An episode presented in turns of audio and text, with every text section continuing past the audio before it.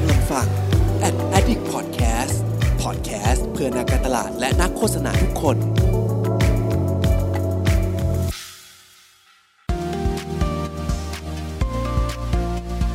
Addict Talk ชวนเพื่อนมาเล่า เมาส์มอยแบบเจาะลึก สวัสดีครับ ขอต้อนรับเข้าสู่ Addict Talk นะครับ รายการไลฟ์ของ Addict นะครับ ซึ่งวันนี้ครับอยู่กับผมเช่นเคยครับ เพิร์ดพงปิติภาสุขยืดครับ founder ของ Addict นั่นเอง นะครับ ก็ช่วงหลังๆนี้นะครับ เราก็เริ่มกลับมาทำไลฟ์อีกครั้งนะครับ หลังจากที่ห่างหายกันไปสักพักเนาะเพราะว่าผมเชื่อว่าหลายคนก็น่าจะมีการปรับตัวเหมือนกันเนาะทั้งในช่วงที่แบบว่าเราต้องโอ้โหมา work from home กันอย่างเต็มตัวนะครับ ตอนนี้คิดว่าหลายคนก็น่าจะมีการปรับตัวเนาะเริ่มเป็นแบบว่ากลับไปทำงานกันบ้างนะครับ แต่ว่ายังไงก็ ฝากให้ทุกคนดูแลตัวเองกันด้วยนะครับ อย่าลืมใส่หน้ากากอย่าลืมพกเจลแอลกอฮอล์หรืออะไรต่างๆนะครับ ก็ต้องระมัดระวังกันด้วยนะครับ ก็วันนี้ครับสิ่งที่เราจะมาพูดคุยกันครับ ก็คือสิ่งที่น่าจะอยู่ในมือของทุกคนเนาะเพราะว่าเป็นผมเรียกได้ว่าแพลตฟอร์มที่ทุกคน ผมคิดว่าคนไทยทุกคนอะอย่างแน่แน่นอนที่ถ้าเรามาคุยกันเนาะว่าแบบเฮ้ย เธอใช้งานแพลตฟอร์มนี้ไหมผมว่าใช้กันอย่างแน่นอนนะครับ ไม่ว่าจะเป็นการพูดคุยการสื่อสารกันเนาะระหว่างแบบว่าครอบครัวของเราเพื่อนของเราเพื่อนร่วมงานต่างๆนะครับใช้ในการทำงานใช้ในการสื่อสาร ใช้ในการติดตามข่าวสาร แล้วก็ใช้อีกเยอะแยะมากมายเลยนะครับ นั่นก็คือ Line นั่นเองนะฮะโดยวันนี้ครับเดี๋ยวเราจะมา เจาะลึกกันนะครับ เพราะว่าล่าสุดเนี้ยผมคิดว่าหลายคนน่าจะได้เห็นแคมเปญที่มีการปล่อยหนังโฆษณาออกมาหนึ่งนะครับ แล้วก็มีการใช้คำคำหนึ่งครับว่า live online นะครับซึ่งเป็นคำที่ผมรู้สึกว่าเฮ้ยมันมันมีความหมายมีความน่าสนใจหลาย ๆ อย่างเลยนะครับ ดังนั้นวันนี้ก็เลยอยากจะชวน ตัวจริงนะครับที่อยู่เบื้องหลังแนวคิดของแคมเปญอันนี้นะครับมาเจาะลึกให้พวกเราได้รู้จักแคมเปญนี้มากยิ่งขึ้นกันนะครับรวมถึงได้มีการพูดคุยถึงอนาคตเบื้องต้นของทางไลน์ประเทศไทยกันด้วยนะครับงั้นวันนี้เพื่อไม่ให้เป็นการเสียเวลานะครับหชั่วโมงของเราเนี่ยจะได้ใช้อย่างคุ้มค่านะครับพราะต้องบอกเลยว่าแขกรับเชิญของเราท่านนี้เนี่ยไม่ได้มาเป็นแขกรับเชิญให้สื่อต่างๆ อยู่บ่อยๆนะครับเมื่อสักครู่เนี่ยหลังไม่คือแอบบอกเลยว่าโหวันนี้นี่ ถือว่าเป็นเกียรติสำหรับแอดดิกมาก ๆ เลยนะครับ ก็ขอเรียนเชิญพี่บีเลยดีกว่าครับ พี่บีสวัสดีครับสวัสดีครับคุณเบิร์ดครับครับผมก็เดี๋ยวก่อนอื่นให้พี่บีช่วยแนะนำตัวให้เพื่อนๆ Addict ได้รู้จักกันหน่อยครับ ได้ครับก็ชาญพุดดือชัยสิทธิ์นะครับ ก็ชื่อชื่อบีนะครับเรียกเรียกบีก็ได้นะครับ ก็เป็น CMO อยู่ที่ไลน์ประเทศไทย ก็จะดูงานด้านการตลาดสื่อสารการตลาดแล้วก็ PR ที่ที่ไลน์ประเทศไทยครับ อ่าก็วันนี้ตื่นเต้นนะครับ ได้มีโอกาสคุยกับพี่บีเพราะว่าอย่างที่บอกไปครับ พี่บีบอกว่าในคิวเนี่ยปกติจะไม่ได้ออกสื่อบ่อยเท่าไหร่ใช่ไหมฮะแต่ว่าวันนี้ให้เกียรติมาพูดคุยกับแบดดิกเรานะครับ ดังนั้นก็ผมคิดว่าเดี๋ยวจะใช้เวลาหนึ่งชั่วโมงนี้เนี่ยให้เข้มข้นเนาะจะได้พี่บีจะได้เล่าให้เห็นภาพมากยิ่งขึ้นว่า เอ๊ หลาย ๆ อย่างที่เราเห็นมาของไลน์เนี่ยเออมันมีแนวคิดอะไรยังไงรวมถึง วันนี้ครับถ้าสมมุติว่าใครมีคำถามเนาะผมว่าก็สอบถามกันเข้ามาได้นะครับ เดี๋ยวเราลองดูกันว่าถ้ามีคำถามอันไหนน่าสนใจเนี่ยเดี๋ยวจะขออนุญาตหยิบมาสอบถามพี่บีในช่วงท้าย ๆ กันนะครับได้เลยครับโอเค ก็ก่อนอื่นครับ ผมอยากทราบอย่างนี้ก่อนพี่บีว่า ตอนนี้คือเราเห็นการเติบโตของไลน์มาเรื่อยๆแหละครับ แต่ว่าในช่วงสถานการณ์โควิดที่ผ่านมาเนี่ยครับ เป็นยังไงบ้าง ทางไลน์เองแบบเอ๊ะเติบโตมากน้อยขนาดไหนยังไงบ้างครับจริงๆ ถ้าเล่าในแง่ของการเติบโตเนี่ยเรามองว่าเมื่อเมื่อประมาณกลางปีเนี่ยเราได้มีการประกาศไปแล้วว่าเราครบ 50 ล้าน user ในประเทศไทย ซึ่งก็ก็ถือว่าค่อนข้างสูงมากนะครับเอ่อเราเราเติบโตทั้งในแง่ของ user เองแล้วเราก็เติบโตทั้งในแง่ของบริการต่างๆ ด้วย คราวนี้เนี่ยต้องต้องย้อนกลับไปไปเล่าให้ให้ฟังก่อนว่า เราว่าโควิดเนี่ยมันทำให้จริง ๆ ทุกคนรู้อยู่แล้วว่าโควิดเข้ามาในประเทศไทยเนี่ยหรือเข้ามาทั่วโลกเนี่ยดิจิตอลเนี่ยเป็นคีย์หลักในการเปลี่ยนชีวิตของเราไปหมด เพราะฉะนั้นดิจิตอลดิจิตอลแพลตฟอร์มเนี่ยมันทำให้มันทำให้ทุกอย่างเนี่ยชีวิตของเราวนอยู่บนดิจิตอลมากขึ้น มันเลยเกิดการ migrate คนจากอนาล็อกมาเป็น digital citizen มากขึ้นเป็นพลเมืองดิจิตอลที่เราเรียกกันอย่างเงี้ยก็เลยก็เลยมองว่าอันนี้ก็เป็นโอกาสอันนึงที่ทำให้ทางไลน์ประเทศไทยเนี่ยที่ประชาชนคนไทยให้ความไว้วางใจของเราเนี่ยนะครับแพลตฟอร์มเราก็เลยเติบโตขึ้น เรามีผู้ใช้ที่เมื่อกี้แจ้งไปคือ 50 ล้านคน 50 ล้าน user เมื่อประมาณกลางปีที่ผ่านมาครับอืมคือแสดงว่าตอนนี้ก็มีอีกหลาย ๆ คนเนาะที่จากเดิมอาจจะไม่ได้คุ้นเคย หรืออาจจะยังไม่เคยใช้ ใช้ดิจิตอลในการสื่อสารกันและกันเนี่ยก็เริ่มปรับตัวเนาะโดย Line เนี่ยก็ถือว่าเป็นแพลตฟอร์มแรก ๆ ที่เขาก็มักจะปรับตัวมาใช้กันใช่ไหมฮะใช่ครับ ต้องต้องเล่าย้อนย้อนกลับไปนิดหนึ่งว่าไลน์ประเทศไทยเนี่ยเออไลน์เนี่ยอยู่ในอยู่ในโลกมนุษย์ใบนี้มา 10 ปีละถ้าย้อนหลังกลับไปตั้งแต่ปี 2011 ที่ประเทศญี่ปุ่นนะครับอืมอืมอืม LINE LINE เกิดขึ้นจาก ความคับขันหรือภัยธรรมชาติเหมือนกันในตอนนั้น ปี 2011 ที่ญี่ปุ่นมีเอ่อแผ่นดินไหวกับสึนามินะครับ แล้วก็โทรศัพท์ landline ใช้ไม่ได้เลย ติดต่อสื่อสารไม่ได้ เพราะฉะนั้นติดต่อได้ทางอินเทอร์เน็ตอย่างเดียว ทีม dev ก็พัฒนาแอปแชท chat application ขึ้นมา เพื่อให้คนได้ติดต่อสื่อสารเพื่อแบบช่วยกันเอ่อ rescue ช่วยเหลือหรือว่าช่วยในแง่ของการติดต่อสื่อสารสำหรับคนที่เขาต้องติดต่อในในในจังหวัดนั้นๆอะไรอย่างเงี้ยครับหลังจากนั้นเนี่ยสิบปีผ่านมาเราก็พัฒนาแอปอันนั้นจาก chat app ที่เกิดขึ้นจากสึนามิและแผ่นดินไหว แล้วก็เราพัฒนาอย่างจริงจังจนเรามีวันนี้ เพราะฉะนั้นวันนี้พอมาถึงในยามคับขันของโควิดเหมือนกันเนี่ยแอปเรามันเลยเป็นตัวที่ทำเราทำให้เห็นภาพว่าแอปเราเป็นตัวที่ตอบโจทย์ กับชีวิตที่มันเป็น social distancing จริง ๆ ครับอืมอืมคือเหมือนถ้าย้อนไปตั้งแต่สมัยตอนนั้นคือไลน์เนี่ยก็เกิดมาจากวิกฤตเนาะประมาณหนึ่งเป็นภัยธรรมชาติใช่เป็นอะไรต่างๆ แล้วพอเรามาเจอวิกฤตแบบนี้คือเกิดขึ้นอีกเนี่ยเฮ้ยมันกลายเป็นว่าเราก็ทางทางไลน์เองก็ไม่ได้หยุดนิ่งไม่ได้แบบเอ้ยฉันสร้างพัฒนามาแล้วแต่ว่าเราก็มีการพัฒนามาอย่างต่อเนื่องจน ไม่ว่าจะวิกฤตไหนเกิดขึ้นมาเนี่ย ก็สามารถตอบโจทย์ชีวิตในการที่เรายังสามารถดำเนินใช้ชีวิตต่อได้อย่างปกติมากขึ้นผ่านทางไลน์ เนาะใช่ครับอย่างเงี้ยครับ อย่างใน 50 ล้านคนเนี้ยครับพี่บีไม่แน่ใจว่าสัดส่วนตอนเนี้ยของผู้ใช้งานเป็นยังไงบ้างครับ เหมือนเหมือนถ้าถ้าผมเดานะ เพราะว่าอย่างเพื่อสักครู่ที่พี่บีบอกว่าเฮ้ยมันจะมีแบบ analog citizen เนาะที่เขาอาจจะไม่คุ้นเคยกับการใช้ดิจิตอลเนี่ยอาจจะเป็นกลุ่มผู้สูงอายุหรือเปล่าที่ที่เขาเริ่มหันมาใช้มากขึ้น หรือว่าตอนนี้ถ้าพูดถึงสัดส่วนเนี่ยครับไม่แน่ใจว่าพี่บีสามารถแชร์ได้ไหมว่าเป็นยังไงบ้างสำหรับผู้ใช้งานไลน์อะครับ จริงๆ สัดส่วนที่ที่แชร์ได้ครับก็คือด้วยด้วยที่เรา track ได้เนี่ยคือผู้หญิงเนี่ยใช้แชทมากกว่าผู้ชาย 60ถึง40%เลยอืมตอนนี้ในแง่ในแง่ generation เนี่ยเรียกได้ว่าน่าจะ cover ทุก generation เลยไม่ว่าจะเป็นแบบอะอายุพ่อแม่เราที่ทุกวันนี้ก็ต้องส่งสติกเกอร์ ตัวใหญ่ๆสวัสดีส่งวันจันทร์ส่งรูปสวัสดีวันจันทร์ส่งรูปดอกกุหลาบให้เราอะไรเงี้ยอันนั้นคือ generation ที่ที่ถามว่าทุกวันนี้มันก็เติบโตขึ้น เพราะว่าคนกลุ่มเนี้ยเมื่อสมมติอย่าง บางคนลูกทำงานกรุงเทพพ่อแม่อยู่ต่างจังหวัด เดินทางไม่ได้ เพราะฉะนั้นเขาก็ต้องมีมันมีไม่กี่ช่องทางในการสื่อสารแล้วเขาต้องใช้ไลน์มันกลายเป็นว่าเราก็เหมือนอายุคนที่เป็น silver gen ก็คือกลับมาใช้ service ของเรามากยิ่งขึ้น เพราะฉะนั้นจริงๆ เรา cover ทุก segment เลยครับ ตั้งแต่เด็กตั้งแต่เด็กไปจนถึง segment ที่เป็นแบบ segment ผู้ใหญ่ ก็เลยมีมีครบทุก segment เลย แต่ว่าผู้หญิงจะมากกว่าผู้ชายอืมครับ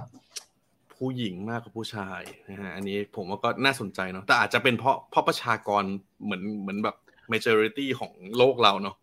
ที่แบบว่าใช่ผู้หญิงก็มีสัดส่วนที่เยอะกว่าด้วยอะไรเงี้ยแต่ว่าผมว่าใช่ครับตัวเลขที่น่าสนใจคือเนี่ยห้าสิบล้าน เพราะว่าโอ้โหมันมันถือว่าเกินแบบแปดสิบเปอร์เซ็นของคนไทยไปแล้วนะ ผมว่าอันนี้ก็เป็นบทพิสูจน์อย่างหนึ่งว่าไลน์น่าจะเป็นหนึ่งในส่วนสำคัญของชีวิตประจำวันของหลาย ๆ คน นะครับเลยอยากถามใช่ครับพี่บีหน่อยว่า พอมีจำนวนผู้ใช้งานเนี่ยครับห้าสิบล้านคนอย่างในทุกวันนี้แล้วเนี่ยทางไลน์เองอะครับ เราต้องมีแผนในการแบบตั้งรับหรือรับมือกับการเปลี่ยนแปลงที่แบบว่ามีผู้ใช้งานมากขึ้นอะไรยังไงบ้างไหมครับ จริง ๆ ก่อนที่จะแบบตั้งรับเรื่องการที่มีผู้ใช้งานมากขึ้นอืม50 ล้านในยสิ่งหนึ่งคือ เราภูมิใจว่าเราเป็นแพลตฟอร์มหนึ่งที่คนไทยอะเลือกเลือกใช้ แล้วก็คนไทยทุกคนใช้เรา ครับอืมโอเค ที่คนไทยใช้แพลตฟอร์มเรามากขึ้นครับ สิ่งที่สิ่งที่เราตั้งรับเนี่ยคือเรารู้สึกว่าเราต้องยิ่งพัฒนาคุณภาพ หมายถึงบริการการมอบประสบการณ์ในการใช้แพลตฟอร์มเราเนี่ยไม่ว่าจะเป็น chat application เองหรือตัว service อื่นๆเองเนี่ยเราต้องยิ่งยิ่งดูแลมากยิ่งขึ้น เพราะว่าความไว้วางใจที่คนมาใช้แพลตฟอร์มเราเนี่ยเราต้องดูแลทุกๆ คน ให้เขาใช้แพลตฟอร์มเราอย่างมีประสบการณ์ให้ดีที่สุด เพราะนั้นสิ่งหนึ่งที่เราต้องทำคือเราต้องไม่หยุดพัฒนา ทางในแง่ของบริการสิ่งต่าง แล้วก็ทุก feedback อะไรมาที่เราเห็นในโซคือเป็นผมเป็นคนชอบเข้าไปอ่านคอมเมนต์ในโซเชียลมีเดียเพราะฉะนั้นก็จะมีกลับมาคุยกับน้องในทีมเสมอว่าเอ้ยมันมีคนคอมเมนต์เรื่องนี้เรื่องนั้นอะไรเงี้ยเรารู้สึกว่าเวลาคอมเมนต์เนี่ยมันทำให้เราได้พัฒนาถึงถึงแม้มันจะเป็นคอมเมนต์บางอันมันจะอาจจะ negative หรืออะไรก็ตามแต่เรารู้สึกว่าทุกคอมเมนต์เนี่ยเรารับฟัง แล้วเราก็กลับมาดูว่า เอ้ย อันไหนที่เราสามารถพัฒนาหรือปรับปรุงอะไรได้บ้างอะไรเงี้ยครับ ก็ก็สิ่งที่ตั้งรับที่สุดก็คือ เราต้องมีสติ เนาะเพราะว่าอย่างที่ทุกคนรู้ว่าเดี๋ยวนี้เวลามันมี issue มีปัญหาขึ้นมา หรือบางทีเรามีปัญหาเรื่อง network หรือเรื่องอะไรปุ๊บเนี่ยทุกคนก็จะ bombard แฮชแท็กขึ้นมาก็หัวใจวายกันทีนึงว่าแบบอะไลน์ล่มอะไรเงี้ยเรารู้สึกว่าแบบโอ๊ยนอนไม่หลับทีเดียวแต่เรารู้สึกว่าสิ่งที่เราต้องตั้งรับที่สุดคือเราต้องมีสติแล้วเราจะต้องแก้ไขปัญหาให้ทุกอย่างมันกลับมาสู่ปกติได้เร็วที่สุด เพื่อให้ทุกคนที่ใช้บริการของเราเนี่ยยังไว้วางใจกับแพลตฟอร์มเราอยู่ครับ อืมอืม จริง ๆ อย่างที่พอพี่บีแชร์มาเงี้ยว่า feedback อะมันมันเป็นแนวคิดหนึ่งที่ผมว่าเราเราทุกคนนำไปปรับใช้กันได้เนาะไม่ว่าจะทำธุรกิจอะไรก็คือ เดี๋ยวนี้เราอาจจะรู้สึกว่าเฮ้ยเราสักเซสแล้วมีคนใช้งานของเราเยอะแล้วเฮ้ยบริการของเรามันช่างตอบโจทย์ชีวิตคน แต่ว่าสุดท้ายแล้วเนี่ยมันมันต้องพัฒนาอยู่เสมอเนาะต้องไม่หยุดนิ่ง ซึ่งถ้าเราจะพัฒนาได้เนี่ยเราก็ต้องรับฟัง ผู้ใช้งานรับฟังความคิดเห็นต่างๆ แล้วก็เอาไปหาจุดว่าเอ้ยแล้วถ้าฉันจะพัฒนาให้มันดีกว่าเดิมเนี่ย เราควรจะพัฒนาในจุดไหนยังไงได้บ้างนะครับ ใช่ครับ อะผมคิดว่าเราเห็นภาพรวมแล้วว่าตอนเนี้ยไลน์มีการเติบโตมาถึง 50 ล้านคนนะครับ ผมเลยอยากจะเจาะลึกเกี่ยวกับแคมเปญหน่อยเพราะว่าวันนี้เปิดมาผมว่าเราเห็นคำว่าไลฟ์ออนไลน์แบบเด่นๆแล้วเนาะอย่างข้างบนหัวเราตอนนี้ที่เห็นกันเลย เลยอยากจะเดี๋ยวเดี๋ยวผมให้เพื่อนๆที่รับชมอยู่เนี่ยลองไปดูโฆษณาชิ้นนี้กันก่อนดีกว่าเนาะเผื่อจะได้ได้เห็นภาพมากยิ่งขึ้นกันนะฮะว่า ผลงานล่าสุดของไลน์เนี่ยเป็นยังไง เดี๋ยวให้ให้พี่บีเกริ่นหน่อยดีกว่าว่าผลงานนี้เป็นยังไงฮะเดี๋ยวก่อนที่จะเปิดไปรับชมกัน จริง ๆ ตัวภาพยนตร์โฆษณาตัวนี้ครับ จริง ๆ ก็คือน้องในทีมเนี่ยเป็นคนช่วย storyboard ช่วยกันคิดว่าเป็นยังไง เพราะว่าจริง ๆ โจทย์คือเราต้องการจะเล่าว่า Life on LINE เนี่ยมันเป็นแบบไหนชีวิตที่อยู่บนไลน์มันเป็นแบบไหน ตั้งแต่ตื่นนอนยันคือถ้าเกิดเห็นหนังมันจะมีเป็น timing เนาะก็คือตั้งแต่ตื่นนอนยันแบบ เข้านอนว่าชีวิตเราไปอยู่ตรงไหนได้บ้าง แล้วเราต้องเล่าเซอร์วิสของเราเนี่ยให้ไปอยู่ในชีวิตคนยังไงได้บ้าง เดี๋ยวลองไปดูครับว่าหนังหนังมันจะมันจะเล่ากันเป็นแบบไหน ได้ครับ เดี๋ยวลองไปดูกันครับ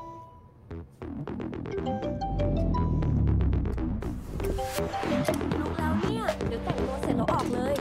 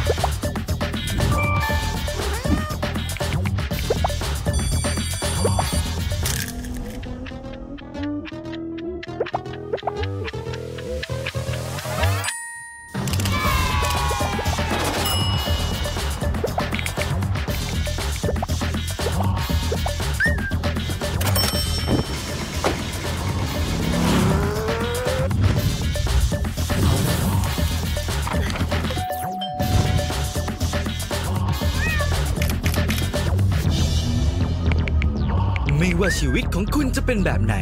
ไลน์เป็นทุกอย่างเพื่อคุณ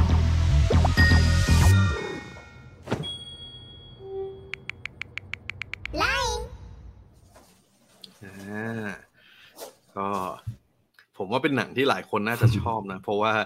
น่าจะโดนใจอินไซต์ในหลายจุดนะครับ อย่างส่วนตัวผมเองอะผมชอบไอ้ซิทูเอชันนี้มากเลยว่าแบบที่พิมพ์บอกเพื่อนว่าแบบ เฮ้ยกำลังใกล้จะถึงแล้วอะแต่ว่าจริง ๆ คือแบบเพิ่งลุกจากเตียง หรือกำลังแปรงฟันเปลี่ยนชุดอยู่อะไรเงี้ยก็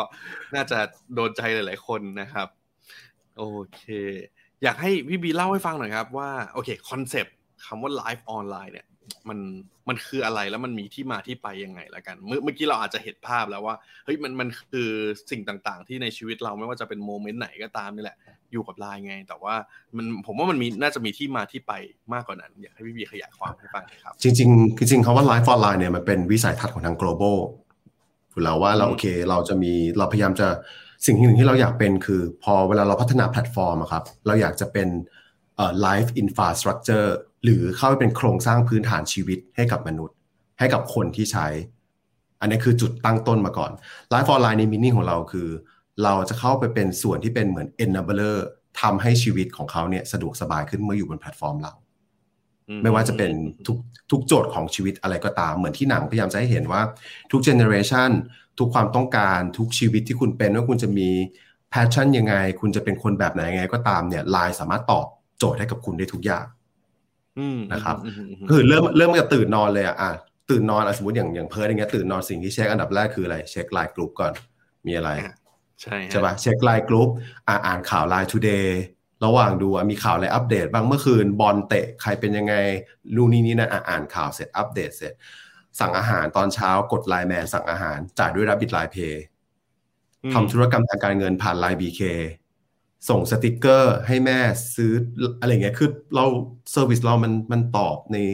ดิจิ t a ลไลฟ์สไตล์อย่างจริงจังอะครับ เรารู้สึกว่าเราหนังเรื่องนี้พยายามจะ reflect ภาพให้เห็น ว่านี่แหละคือภาพของคนปัจจุบันที่ใช้ service ของเราอยู่ จริง ๆ มันมี feedback ที่เราแบบดีอย่างที่เราชอบคือว่าเอ้ยคนลุกไม่คิดว่าแบบไลน์จะมี service เยอะขนาดนี้ คิดว่าอะมีแค่แชทมีแค่ LINE MAN มีแค่อันเนี้ยจบละแต่จริงๆแล้วเรามีตอบทุกโจทย์ชีวิตจริง ๆ เรามีแทบจะครบทุกคือเอาง่ายๆถ้าหนึ่งวันสามารถอยู่บนมือถือได้เนี่ยสามารถ enjoy ชีวิตผ่านไลน์ได้หมดทุกอย่างเลย ไม่ว่าจะแบบสั่งอาหารคุยกับเพื่อน ดูคอนเทนต์ต่างๆเอนจอยข่าวอะไรเงี้ย คือมันมีทุกอย่างจริงๆครับ อืม อันนี้ผมเห็นด้วยนะ เพราะว่าบางบางทีเราเราอาจจะอยู่กับมันจนแบบจนคุ้นชินแล้ว เราก็รู้สึกว่า อะพูดถึงไลน์เราจะนึกถึงแอปที่เอาไว้แชทนี่แหละ แต่ว่าพออย่างได้ดูหนังโฆษณาใช่เรื่องนี้ครับ มันแบบมันเอ้ย จริงด้วยแฮะ ในชีวิตประจำวันเราเนี่ยเราเราใช้บริการไลน์ได้แบบ หลายอย่างมากๆ โดยที่บางทีเราไม่รู้ตัวไปแล้วด้วยซ้ำ นะครับก็ค่อนข้างใช่แบบครัว่าเห็นความหลากหลายของ service ของไลน์ได้อย่างชัดเจนมาก ๆ เลยนะฮะมีอันนึงที่อยากสอบถามพี่บีครับ คืออย่างพอพี่บีเล่าว่าเฮ้ยมันมันถือว่าเป็นเหมือนเป็นวิสัยทัศน์ของ global มาเนาะอย่างเงี้ยผมเลยอยากครับรู้ว่าคำว่า Life on LINE ของของคนไทยเนี่ย กับคนประเทศอื่นๆนะอย่างญี่ปุ่นก็ได้ มันมันมีความแตกต่างกันไหมครับ ในแง่ของแบบว่า นิยามหรือ insight หรืออะไรต่างๆเนี่ยครับ จากอาจจะตัวหนังโฆษณาก็ได้หรือว่าจากอือฮึ service ต่างๆ ที่เฮ้ยบางทีประเทศเราอาจจะมีประเทศอื่นอาจจะไม่มีหรือบางประเทศเขาอาจจะมีอย่างนี้ประเทศเราไม่มีอย่างเงี้ยครับอาจจะให้เล่าให้ฟังหน่อยว่ามันแตกต่างกันไหมครับ จริง ๆ ต้องต้องเล่าว่าคือสำหรับพี่พี่ว่าปัจจุบันเดี๋ยวนี้คนมันเป็น global citizen มากขึ้นเนาะและ digital citizen มันแทบจะมีพฤติกรรมที่คล้ายคลึงกัน เอาอย่างนี้ที่พี่ว่าทั้งโลกน่าจะคล้ายคลึงกัน อาจจะต่างแค่ ดีกรีความหนักหน่วง เช่นคนไทยอาจจะ consume โซเชียลมีเดียมากกว่าชาติอื่น ชาติอื่นอาจจะอ่าน content มากกว่าเราอะไรเงี้ย อันนี้อยู่ที่ความความเขาเรียกนะความหนักหน่วงในการจะเสพ content แต่ละประเภท แต่ถ้าถามในแง่ของคำว่า Life on LINE ในแต่ละประเทศที่ที่เรามีธุรกิจอยู่ครับ จริง ๆ ไม่ค่อยต่างกัน ในแง่พฤติกรรมการใช้ แต่ต่างกันที่ service เพราะจะตอบกลับไปที่โจทย์ของของ service แต่ละอันว่า เนื่องด้วยว่าเราอะแต่ละประเทศเนี่ยเราใช้ strategy ของการทำ business คือ hyper localize ก็คือว่าแต่ละประเทศเนี่ยสามารถคิด service ที่ตอบโจทย์ของตัวเองได้เนาะอืมมันก็จะกลายกลับไปต่อจิ๊กซอว์ที่ว่าเราเป็น customer centric เพราะฉะนั้น service ทุกอันเราถูกคิด เราถูกคิดจาก consumer อืมเพราะฉะนั้นแต่ละประเทศเนี่ย consumer ไม่เหมือนกันหรอก เช่นสมมุติเอ่อก่อนที่จะมี service line man ประเทศอื่นอาจจะไม่มี street food เท่าละเท่าประเทศไทย เพราะ service อย่าง line man มีประเทศไทยประเทศเดียว คือก่อนหน้าที่จะมี line man เกิดขึ้นเนี่ย delivery ไม่ได้ใหม่ในเมืองไทย ถูกปะอืมเราจำตัวเลขสี่ digit จากแบรนด์อื่น ๆ ได้มากมายว่าเออมันมีแบรนด์หนึ่งแบรนด์สองแบรนด์สามแบรนด์สี่ที่สั่ง delivery ได้ แต่ว่ามันสเกลไม่ได้ในในยุคนั้น เราจะรู้มันจะสเกลไม่ได้ มันก็โฟกัสแค่ chain restaurantแต่วันหนึ่งปุ๊บ ก็มีแอปพลิเคชันเข้ามาก่อนไลน์แมนไม่ใช่แอปแรกที่ทำธุรกิจ Delivery ในเมืองไทยด้วยซ้ำมีแอปครับอื่นเข้ามาก่อน แต่สิ่งที่เราเห็นคือเรารู้สึกว่ามันมีประเทศไทยอะมันมี street food มันมีร้านแผงลอยเยอะแยะมากมายที่มันมีอาหารมากมายทำไมเราไม่จับกลกลุ่มนี้ เรา closing the distance ของคนกินกับแผงลอย ผ่านแพลตฟอร์มเราอืมอืมมันก็เลยกลายเป็น Service Line Man ในยุคที่เราเริ่มเริ่มทำกันขึ้นมา มันก็เลยมีมีการสเกลมาจนถึงวันนี้อะไรเงี้ยครับ เพราะฉะนั้น Service ที่มันคิดเกิดขึ้นเนี่ยเพื่อจะไปตอบโจทย์ Life on LINE เนี่ยมันถูกคิดตั้งต้นมาจากคอน sumer ก่อน ว่า consumer มี pain point อะไรมีปัญหาอะไร เราในฐานะแบรนด์ที่เรามีปรัชญาในการทำแบรนด์ของเราคือว่าเราจะ closing the distance เราจะจับคนจากจุด A กับจุด B มารวมกันผ่านแพลตฟอร์มเราด้วยยังไงได้บ้าง อันนี้คือสิ่งที่เราคิดในแง่ของการบริหารตัวคิดตัว service หรือบริการใหม่ ๆ มันก็เลยกลับไปตอบโจทย์ที่ว่าคนแต่ละประเทศไม่เหมือนกัน context แต่ละประเทศ environment แต่ละประเทศไม่เหมือนกัน ประเทศไทยมี LINE MAN ประเทศไต้หวันไม่มี LINE MAN ประเทศไต้หวันมี อันอื่น เราก็ไม่มีอันนี้อะไรเงี้ยมันก็แต่ละแต่ประเทศไม่เหมือนกัน แต่การใช้ชีวิตบนแพลตฟอร์มอะคล้ายๆกัน เช่นตื่นมาเช็คแชทก่อน อ่านคอนเทนต์ก่อนอสั่งอาหารอาจจะไม่ได้แบบสุประเทศอื่นไม่มีสั่งอาหารเขาก็อาจจะใช้ service อื่นๆอะไรเงี้ยแต่ว่าtiming ที่เขาใช้อยู่บนแพลตฟอร์มเราอะก็คือเหมือนเหมือนเหมือนไลน์เป็น life companion ให้เขาอะครับช่วยเขาให้ทำให้สื่อสารได้ ให้สามารถ enjoy กับชีวิตได้หลาย ๆ รูปแบบอะไรเงี้ย เพราะนั้นค่อนข้างคล้ายๆกันไม่ได้แตกต่างอะไรมาก แต่อาจจะแตกต่างใน detail ของ service ที่มันตอบโจทย์แต่ละประเทศไม่เหมือนกัน อืมแต่พอ detail service ที่มันแตกต่างกันแบบนี้ผมก็เลยทำให้ส่วนตัวก็เลยรู้สึกนะว่า เออ พอพอถ้าเทียบกับแพลตฟอร์มอื่นๆน่ะ เราเลยจะรู้สึกว่าพอเราใช้ไลน์แล้วอะมันมันค่อนข้างถูกคิดค้นหรือว่ามันมัน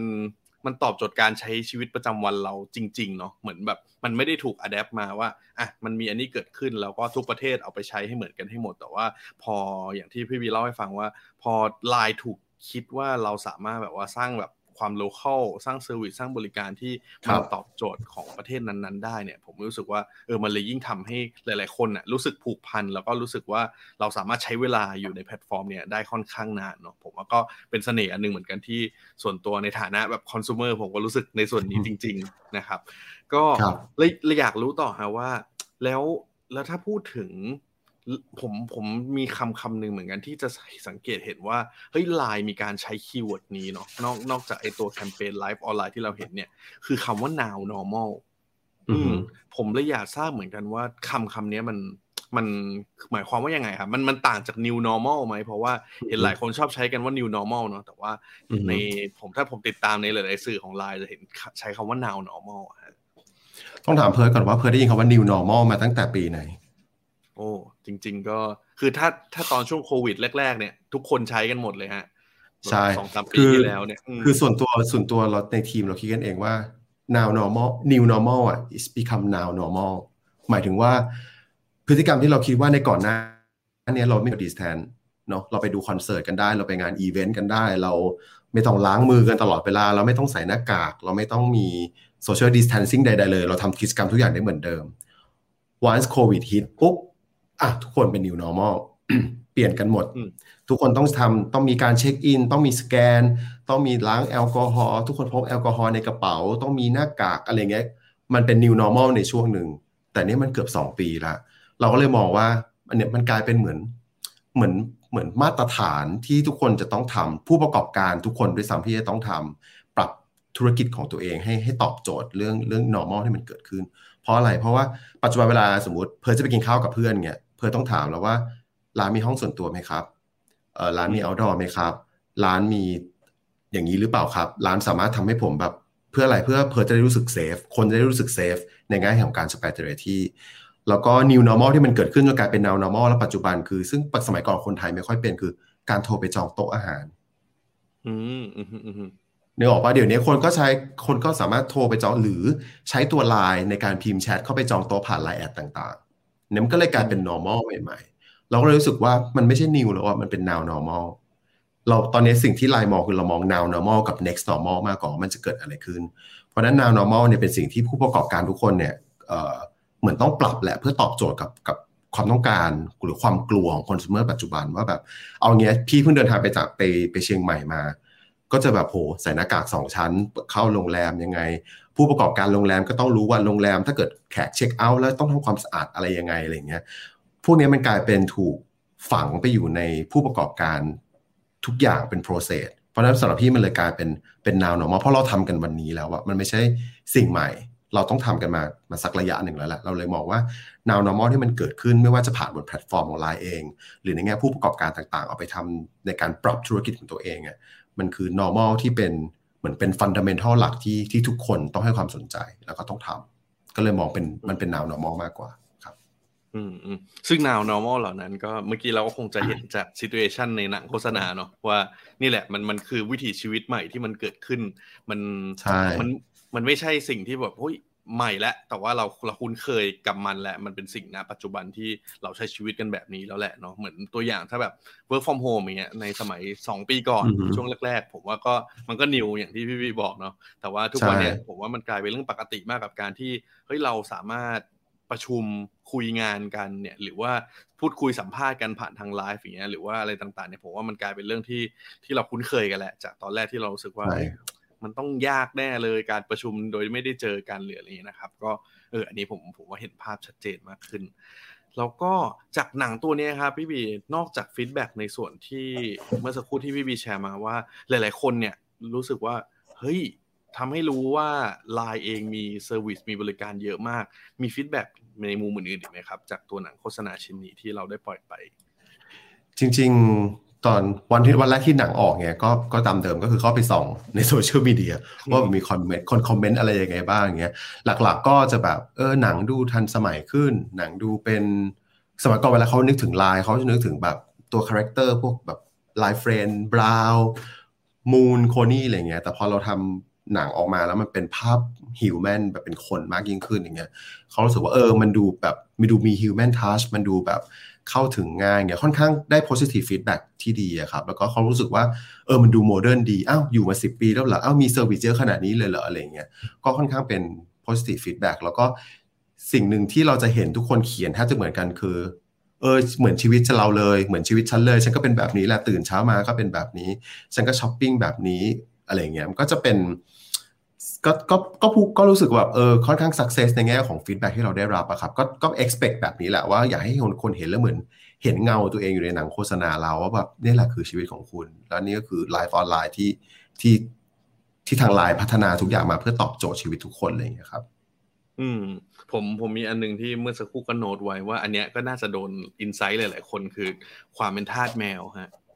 เพราะว่าหนังเรื่องนี้จะเห็นว่าแบบเฮ้ยมีมีการแบบว่าถ่ายรูปน้องแมวส่งให้คนนู้นเนาะมีน้องแมวเดินอยู่ ซึ่งอันนี้ผมก็ไม่แน่ใจว่าเบื้องหลังทีมงานแบบเราเราก็ต้องไปขุดคนเนาะว่าแบบ ตอนนั้นมีคนแบบ insight มีอะไรยังไงบ้างที่สุดท้ายมันเลยทำให้ค่อนข้างออกมาเราแล้วเรารู้สึกว่าเออมัน relate กับตัวเราเองเหมือนกันเนาะก็เดี๋ยวช่วงนี้ก็จะมีคนรักน้องหมาน้องแมวกันเยอะมากนะครับ เพราะว่าใช่ใช่ยิ่งยิ่งอยู่กลับมาบ้านอยู่บ้านใช่ครับ แล้วอย่างเงี้ยคือผมคิดว่าตอนนั้นเนี่ยพอเราทำ Life on LINE ที่เป็นหนังโฆษณาตัวนี้ออกมาแล้วเนี่ย มัน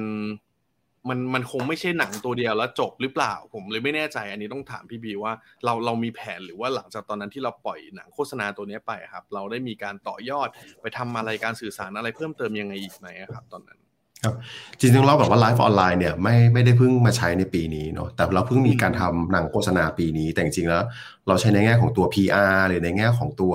การสื่อสารของเราเนี่ยมาเป็นระยะก็น่าจะเกือบประมาณ 2 ปีแล้วครับ สิ่งหนึ่งที่เราใช้กลยุทธ์ในการทำคือ เราไม่ได้ใช้แค่ storytelling ในการเล่าเรื่องว่า Life on LINE เป็นแบบไหนเนาะเราใช้ตัว story doing ว่าเราทำให้เขาดูว่าแพลตฟอร์มเรามันทำอะไรได้บ้าง จริง ๆ เราก็ทำกันมาสักระยะแล้วแหละ ถ้าเกิดเห็นทุก article ก็จะมี keyword เนี้ยเพื่อก็อาจจะได้ press release ของทางเราที่มี keyword คำว่า Life on LINE แทบจะอยู่ในในทุกในทุกๆ press release ด้วยซ้ำอะไรเงี้ยนั่นคือสิ่งหนึ่งที่เราสื่อสารมาตลอดไม่ว่าจะเป็นตัว service ที่เราถูกคิดค้นขึ้นมาเองเราก็พยายามจะทำให้เห็น reflect ให้เห็นว่านี่คือชีวิตอยู่บนไลน์คราวนี้เนี่ยเมื่อเมื่อก่อนที่เราจะ launch แคมเปญนี้ครับจริงๆจริงๆแคมเปญเนี้ยเรา plan จะ launch ก่อนโควิด peak ๆเรา plan จะ launch ประมาณช่วงเมษายน แต่พอมีมีคุณพี่โควิดเข้ามาเราก็อะรอแป๊บหนึ่งให้ทุกอย่างมันซาก่อนอะไรเงี้ยแล้วก็จริงๆ เราก็เลยมีแคมเปญ ad hoc แทรกขึ้นมาหนึ่งแคมเปญก็คือแคมเปญ We Love You แคมเปญอืมอืมอืมอืมอืมซึ่งเป็นแคมเปญที่อันเนี้ยเป็นแคมเปญที่ เล่าภาพ Life on LINE แต่ด้วยการใช้ story doing ในการให้คนเห็นภาพ ให้คนมี experience มากยิ่งขึ้น เพราะว่าถ้าเกิดเพิร์จำได้ว่าในช่วงประมาณเดือนมิถุนาหรือพฤษภาอย่างเงี้ยคนจะ peak มากช่วงเป็นช่วงที่โควิดมันเริ่ม high high มากเนาะมันยอดยอดผู้ผู้ติดเชื้อค่อนข้างสูง สิ่งหนึ่งที่เราเห็นก็คือคนแชทหาโรงพยาบาล หาเตียง มี volunteer เกิดเพจเกิดขึ้นมากมาย มีอาสาสมัครเกิดขึ้นมากมายอะไรเงี้ย สิ่งหนึ่งเราเราก็เลยคุยกันในทีมว่า เอ้ย คนก็ใช้แพลตฟอร์มเราเยอะขึ้นในช่วงนั้น มันมีกลุ่ม Open Chat เกิดขึ้นมีแชทเราเห็นคนรอบๆตัวเราแบบใช้แชทในการเพื่อไปหาเตียงหาโรงพยาบาลอะไรเงี้ยมากยิ่งขึ้น แล้วก็ผู้ประกอบการที่เป็น SME อย่างเงี้ยก็กระทบจากการที่ร้านค้าปิดทำอะไรไม่ได้มากมายอะไรเงี้ย เราเลยมองว่าเอ้ยมันมีคนอยู่บนแพลตฟอร์มเราขนาดนี้เราในฐานะแพลตฟอร์มที่มีคนใช้จำนวน 50 ล้าน user เงี้ยเราจะ support เขายังไงได้บ้าง เราเลย kick off แคมเปญ We Love You แคมเปญขึ้นมา เราเราเราแค่จะช่วยหนึ่งคือเราช่วย SME ไทย เราให้ ad credit SME เข้ามาใช้บนแพลตฟอร์มของเราในการโปรโมทร้านเขาเอง เรามีการทำรายการร่วมกับทางคุณโอปอและคุณปุกกี้ของนางแมวป่า เพื่อเป็นการโปรโมทร้านค้าในโซเชียลมีเดียในโซในร้านค้าที่มาอยู่ในบนแพลตฟอร์มเราเนี่ยมาฝากร้านแล้วก็โปรโมทให้ อันนี้คือส่วนของ SME เราก็จะมี SME คลินิกสอนในการใช้แพลตฟอร์มเราอะไรเงี้ยครับพอเรารู้สึกว่าบางทีอะไรที่มันเป็นสิ่งใหม่อะมันอาจจะไม่ได้ง่ายสำหรับทุกคนเนาะเราก็เลยมี SME คลินิกมาเพื่อสอนให้ให้ SME เนี่ยถ้าอยากเปิดร้านอย่างเงี้ยก็คือเข้ามาเรียนคอร์สเราปรึกษาได้เลยทำยังไงยิง ad แบบไหนเออใช้ OA แบบไหนทำอะไรยังไงได้บ้างอะไรเงี้ยครับแล้วก็มาฝากร้านกับเราเราก็ช่วยโปรโมทให้อันนี้คือก้อน SME ส่วนก้อน volunteer อย่างเงี้ยก้อนที่เป็นอาสาสมัครช่วงนั้นเนี่ยเราก็ เราเห็นว่าเอ้ยคนจะมาถามเยอะว่าเออแอดมินเพิ่มได้ไหมหลังบ้านทำอะไรไม่ได้เงี้ยเราก็เลยเปิด Open Chat ขึ้นมาหนึ่งอัน เพื่อเป็นการช่วยช่วยเหมือนช่วย facilitate พวก volunteer อาสาสมัครต่างๆ ว่าแบบในการใช้แพลตฟอร์มเรา เช่น เปิดกรุ๊ปได้กี่กรุ๊ปทำ Open Chat คุยหลังบ้านอะไรอย่างเงี้ยเราก็จะช่วย support เขาให้หมดเลยครับแล้วก็มีกลุ่มที่เป็นกลุ่มนักศึกษา เพราะว่าช่วงนั้นเป็นออนไลน์เรียนนี่ค่อนข้างเยอะ แล้วคนก็ใช้ LINE Meeting ในการเรียนหนังสือค่อนข้างเยอะมาก เราก็เลยเข้าไปช่วย เหมือนไปช่วย facilitate ไปช่วยสอนว่าเออโรงเรียนไหนมีปัญหาในการใช้แพลตฟอร์มเรา หรือยังไงก็เข้ามาเราก็จะช่วย facilitate ช่วยช่วย advice ให้ว่าต้องใช้อะไรยังไงบ้างอย่างเงี้ยอันนี้ก็เป็นหนึ่งในแคมเปญที่เราจะเล่าให้เห็นว่าชีวิตบนไลน์อะมันทำให้ชีวิตอยู่สะดวกยังไงได้บ้าง ผ่าน interest หรือผ่าน segment ในกลุ่มที่แตกต่างกัน ด้วยการเข้าไปช่วย เข้าไป enabler เข้าไปปลดล็อกให้ และทำให้ชีวิตเขาอยู่บนแพลตฟอร์มเราดีขึ้น ครับ อืม โดยไม่ใช่แค่การสื่อสารเนาะการสื่อสารเป็นแค่ส่วนหนึ่งแหละ แต่ว่า อันนี้เราก็พิสูจน์ให้เห็นจากการกระทำก็คืออย่างที่พี่บีบอกว่าเรา story doing เนาะไม่ใช่แค่ story telling ซึ่งพอพอเล่ามาผมจำได้เลยฮะ ว่าตอนนั้นเราก็จะเห็นว่าแบบเฮ้ยมีการเปิดตัว Line Study Room เนาะก็ทำให้คนเข้าไปเรียนรู้กันได้นะครับ ทั้งแบบทั้งคนที่เป็นผู้ประกอบการทั้งคนทั่วไปหรืออะไรต่างๆเนี่ยแล้วก็มีแคมเปญตอนนั้นที่อย่างที่พี่บีเล่าตัว การที่มี support ในแง่ของการซื้อ ad เนี่ยผมว่าตอนนั้นน่าจะเป็นการเปิดโลกของ SME หลาย ๆ คนเลยเนาะว่าเฮ้ยจริง ๆ แล้วการการซื้อโฆษณาในไลน์ก็ไม่ใช่เรื่องยากอย่างที่หลาย ๆ คนคิดใช่ใช่อย่างอย่างตอนนั้นมีมี feedback ยังไงบ้างไหมครับ ในตัวแคมเปญนั้นว่าแบบเฮ้ยมีคนเข้ามาแบบใช้งานเยอะกันมากน้อยขนาดไหนอะไรเงี้ยครับอ๋อถ้าเกิดเป็น SME เนี่ย feedback ค่อนข้างดีครับ คนเข้ามาแบบ เอ่อ register รับ ad credit เนี่ยค่อนข้างเยอะเลย แล้วก็เข้ามาจอง SME clinic นี่คือแบบคิวเต็มคิวเพราะเราเป็น one เราเป็น one on one ปรึกษาเนาะเพราะว่าแต่ละเคสมันต้องแบบใช้ใช้ตัวทีมงานกับตัว LINE Certified Coach เข้ามาช่วย coaching ให้อย่างเงี้ยก็คือคิวจองเต็มหมดเลยก็คิดแต่ค่อนข้างดี ค่อนข้างดีมากครับ ผมเห็น Certified Coach ปีนี้นี่มีการขยายไปทั่วประเทศด้วยใช่ไหมฮะ ใช่คิดว่าเดี๋ยวคงได้ติดตามเนาะจากโค้ชเจ๋งๆของไลน์เยอะแยะมากมายเลยนะครับคคือพอเราพูดคุยกันมาเนี่ยแบบแบบครึ่งชั่วโมงแล้วเราเราคงเห็นแล้วแหละครับว่าไลน์อะถือว่าค่อนข้างมี service มีมี business ในหลาย ๆ มุมเยอะมาก ๆ เนาะทั้งทั้งในการที่สามารถตอบโจทย์ในช่วงทุกช่วงเวลาชีวิตตั้งแต่ตื่นนอนจนเข้านอนเนี่ยตลอดเวลาเลย ไม่ว่าจะเป็นกิจกรรมอะไรต่าง ๆ ก็ตาม หรือว่าเป็นวัยไหนก็ตามเลยอยากจะมาคุยเกี่ยวกับเรื่องธุรกิจเพิ่มเติมหน่อยครับว่า โอเค ตอนนี้เราเราเริ่มรู้แหละว่าว่าไลน์เองมีเซอร์วิสที่ตอบโจทย์ เยอะแยะสุดๆเลย แต่ในอนาคตนะครับเลยอยากให้พี่บีเล่าให้ฟังหน่อยว่าทางไลน์ประเทศไทยเองเรามีแผนที่จะโฟกัส หรือว่าแบบว่าเน้นย้ำในกลุ่มธุรกิจไหนเป็นหลักหรือเปล่าอาจจะอาจจะให้พี่บีลองลองเล่าภาพรวมก่อนก็ได้ว่า ตอนนี้ที่เราบอกว่าเยอะมันมีกี่กลุ่มธุรกิจ แล้วในอนาคตเนี่ยทางไลน์คิดว่าน่าจะโฟกัสในกลุ่มไหนเป็นพิเศษเลยครับ เอาเอาที่เล่าได้เนาะเอาที่แชร์ได้ได้ครับเดี๋ยวกลุ่มธุรกิจเดี๋ยวพี่อาจจะต้องยืมนิ้วเพิร์ดในการนับเพราะมันเยอะ ผมอาจจะนับไม่พอเหมือนกันเออจริงๆเรามีอันแรกคือเป็น B2B business นะครับก็จะเป็นพวก marketing solution พวกเอ่อ martech solution ต่างๆ ไม่ว่าจะเป็นพวกแบบ my restaurant my shop หรือ my customer เองอันนี้เราอันนี้ก็จะเป็นตัวตัว B2B พวก LINE official account อะไรเงี้ยครับก็จะเป็นตัว B2B กลุ่มธุรกิจ B2B เรามีกลุ่มธุรกิจที่เป็น advertising business ก็คือพวก ad business ในการมาซื้อ ad ซื้อ display บน chat list ซื้อ gain friend ad ซื้ออะไรเงี้ยครับก็จะเป็นตัว advertising ตัว business ตัวนี้ แล้วก็ที่ 3 ก็จะเป็นตัว e-commerce e-commerce ก็มีตัวเซอร์วิสก็คือ Line Shopping ที่ตัวนี้ก็เป็นเป็น service น้องใหม่ของเราที่ค่อนข้างกำลังได้รับผลตอบรับผลฟีดแบ็จากคอน sumer ค่อนข้างดีมากนะครับ อันที่ 4 ก็มี Content and Entertainment Content แล้วก็มีตัว LINE TV แล้วมี Line Today เอนเตอร์เทนเมนต์ก็เรามีเกมไลน์เกม ทุกคนอาจจะเคยต้องเล่น Cookie Run หรือ LINE Chef อะไรเงี้ยเราว่าอะไรก็คนก็เล่นเยอะอยู่นะครับ แล้วก็มีพวกเว็บตูน ซึ่งก็คนก็อ่านเยอะ เว็บตูนก็ก็ก็มีเป็นของไลน์ด้วย อันต่อไปเรามีเอิ่มเรามีบริษัทที่เป็น joint venture company ที่ที่เราไปจอยไป joint venture กับบริษัทอีกนะครับ ก็จะมีตัวที่เป็นอของ Line Man วงในที่เราทำกับวงใน หนึ่งอันนะครับ แล้วก็มีตัวที่เป็น FinTech สองตัวก็คือ Rapid Line Pay ที่เป็น payment platform กับอีกอันหนึ่งคือตัว Service น้องใหม่ที่เพิ่ง launch ไปเมื่อปีกว่าๆที่ผ่านมา เมื่อปีที่แล้วเองก็คือตัว LINE BK ที่เป็นอืมทำกับทางกสิกรนะครับ ที่เป็นตัว Digital Banking ที่เป็นแบบอย่างเต็มรูปแบบของของของประเทศไทยอะไรเงี้ยครับ ก็ก็มีหลักๆประมาณนี้อืมอ๋อมีอีกอันหนึ่ง consumer ครับ business consumer business ก็คือสติกเกอร์เมโลดี้